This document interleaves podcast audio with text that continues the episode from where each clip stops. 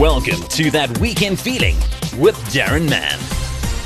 That weekend feeling is brought to you by the Weekend Post and the Daily Dispatch Weekend Edition. For more details, go to heraldlive.co.za and dispatchlive.co.za. The environmental theme continues on that weekend feeling today. Dr. Andrew Muir, CEO of Wilderness Foundation Africa and the immediate past president of Nelson Mandela Bay Business Chamber, joins us. He's also a regular contributor to the Herald newspaper. Now, Andrew, you recently wrote a piece arguing that the coastland off Alexandria should be given UNESCO heritage status. You include some very compelling arguments. Would you care to share some of those with our listeners? Good morning. Good morning. Uh, nice to be on your your show, Darren. Yes, I think that um, you know uh, uh we have such rich biodiversity um, in the Eastern Cape. Um, we are, in fact, one of the most biodiverse regions in the world. Um, and Nelson Mandela Bay is in part at the epicenter of that. In our um, city alone, uh, there are five biomes which converge here.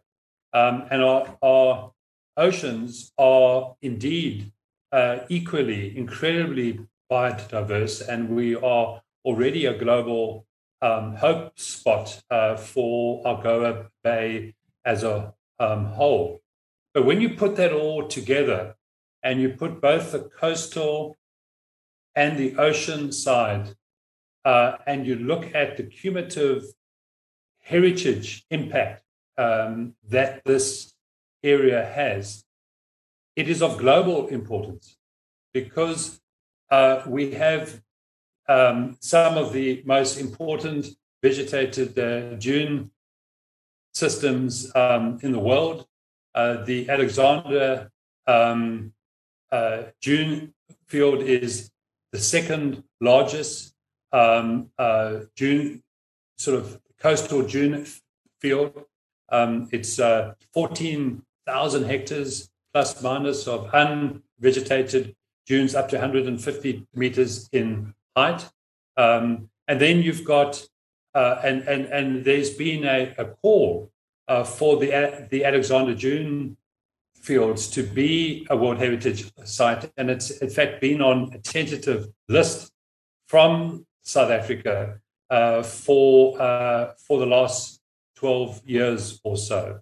Um, but I think what is exciting us is that when you add the ocean uh, and the cultural, the heritage side, those two elements together with the dune fields, you then really have the opportunity for a uh, a spectacular global um, world heritage of of significant importance. And just to mention a few things there, Darren, um, you've got the uh, both the Swartkops and the Sundays estuaries, which are of national importance because they're large, they're permanently open. Uh, there's a unique um, intertidal salt marsh, uh, marsh rather, with beds of that endangered sea grass. They're also critical socio-economic nodes because they serve as a as a source of food for both bait and for subsistence. Fishermen, the the bay, as you well know, contains two sets of islands, St. Croix and the Bird Island groups, which are internationally important bird areas. They are home to um, uh, highly endangered endemic seabirds, such as the African penguin, the Cape gannet. There's also a nursery ground around those um, islands for the great white sharks. The islands are already part of the Greater Addo Marine Protected Area, which was declared recently in 2019.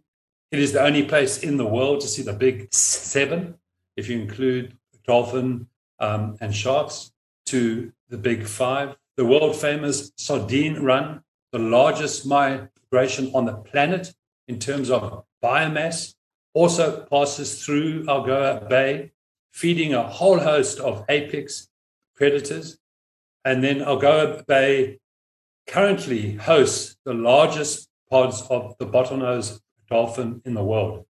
Um, so put those two elements together with heritage. You know, we have cultural heritage. We we have critical um, Khoisan heritage, particularly um, fish fish traps uh, along a coastline, and these are some of the um, the best examples of intact fish traps um, that you can find uh, uh, um, around our, our coastal area. And then, in addition to uh, to that, there's obviously um, multiple shell middens that are found in the Alexandria coastal dune field. You know, those fish traps is the earliest form of fishing by humans. If I read correctly, you're making both an ecological argument as well as one in possibly in favor of tourism. Exactly. So, you know, World Heritage sites have their own form of tourism. There are tourists that literally travel from World Heritage site to World Heritage site because they know that these are places where you are going to find areas of natural and cultural splendor and areas that uh, that are of global importance. Um, you know, we uh, in the Eastern Cape, we don't have a World Heritage Site as a standalone. Yes, we're part of the Cape Floral Region Protected Areas World Heritage Site, which includes part of the Baviaanskloof Mega Reserve, which the Wilderness Foundation were heavily involved in helping to proclaim. But we don't have our own standalone World Heritage Site. This would be the first one and I think highly, highly um, appropriate that we, at this time of our uh, human history, at this time of this confluence of global environmental issues, that we look at a heritage site which includes coastal and parts of Addo Elephant Park, and of course, as you say, is a socio-economic opportunity in terms of the tourism opportunities, which are which are immense that it would open up. Have you submitted an application in this regard so far? And if so, how long would it take for an application like that to work its way through the system? Right. Well, that's a good question. Uh, as I said earlier, the um, Alexandria Dune Fields uh, are already listed as a tentative site. We now would like to amend that application to include um, the Algoa Bay and other heritage um, elements cultural her- heritage elements. We would like it to be what's called a mixed use uh, World Heritage Site. Um, those are very rare. There are very few of those in the world. Uh, normally, they, they are of pure natural or pure cultural heritage. This would be this would be both, and um, it'll probably take about two and a half to three years to work through through through the system. But these are sites, Darren, that um, are of national importance, and then if they're approved by the country and they are are um, moved forward to UNESCO to evaluate, become globally important. And so it is quite a onerous process, and it does require buy-in at each step along the way. And right now, we need that buy-in from the people of um, Nelson Mandela Bay and particularly our local government to support that application so we can begin to, uh, with all the interest groups, form the necessary structures. Um, we have at our disposal um, incredible knowledge with um, various departments in Nelson Mandela Bay University that can add to the um, that can add to to the file that we would need to produce. Um, and so I'm not too worried about the technical expertise. We can certainly bring that in um, as Nelson Mandela Bay. Um, but what we need is to support, is to get support and to then begin to lobby this so that national uh, will um, up the listing on the tentative list. And this then becomes an important application that the government as a whole puts forward to to UNESCO. And how would the average man and lady in the street show their support for an initiative like this? Well, if I just see the um, uh, and I know you've been reporting on it, if I just see the outcry to the potential seismic activity along our coastline, clearly we as residents of the Bay hold great value to our coastal heritage. Uh, World Heritage sites help to protect the, that heritage in perpetuity. Um, and there's, there's, there's no better way to show your commitment by getting areas protected in the long term.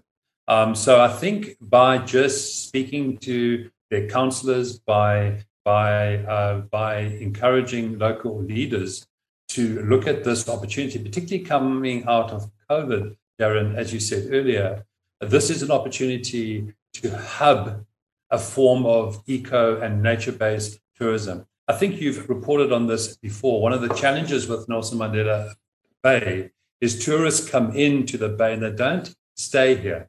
They, they usually use this in a transient way. They arrive at the airport, grab their hired car, and then go out to one of our um, private game reserves. A World Heritage site could begin to change that, particularly right in our bay, where they spend an extra day or two in Nelson Mandela Bay exploring this magnificent global heritage. That's where we need to get to. And that's why I say it really could be a boom for local e- economic activity and for tourism. Andrew, if I could, in closing, just get a personal opinion from you as CEO of the Wilderness Foundation Africa, and also in your personal opinion, your thoughts on the proposed seismic activity by Shell and various others off not just the Wild Coast, but I am told in the future off Algoa Bay coast as well. Well, I understand where it comes from, that these applications were uh, in play from 2013 to 2014.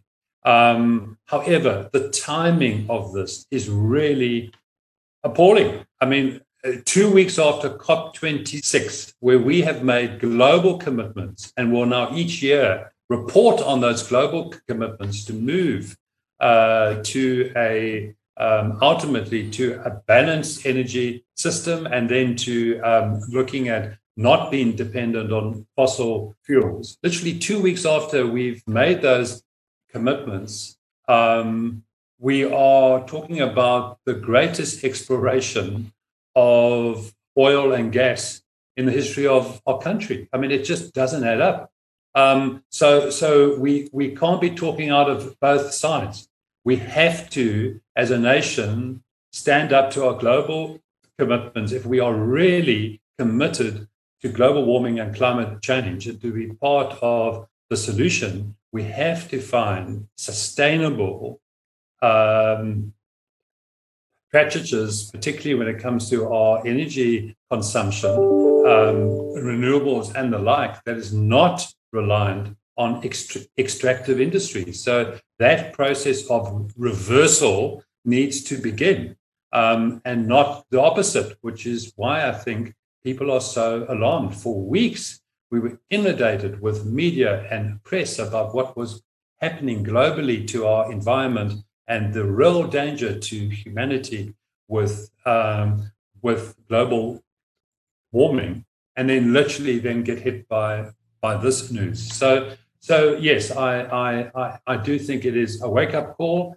and I do think that we need to make sure that at the very least, every part of sustainable development in terms of um, of our environmental legislation, which is some of the best in the world, is properly um, adhered to and implemented. And if it is, I think that that some of these seismic sites, if not most of them, will no longer be uh, be practical to be used because of the long-term environmental damage they will do. That's the voice of Dr. Andrew Muir. He's the CEO of the Wilderness Foundation Africa and also immediate past president of Nelson Mandela Bay Business Chamber. Thank you very much for your thoughts, Andrew. Have a good day. Yes, thank you. All the best. Each one of us has a story to tell and a story to share a story that deserves to be heard, a story that inspires, motivates, and gives people a reason to keep going. A story about our triumphs as individuals and as a team. A story about our humble beginnings and what the future holds for us. A story about our heritage and that which brings us together. It is these stories that connect us. The Herald. Whatever you live for, we live to tell that story for you. That was That Weekend Feeling with Darren Mann.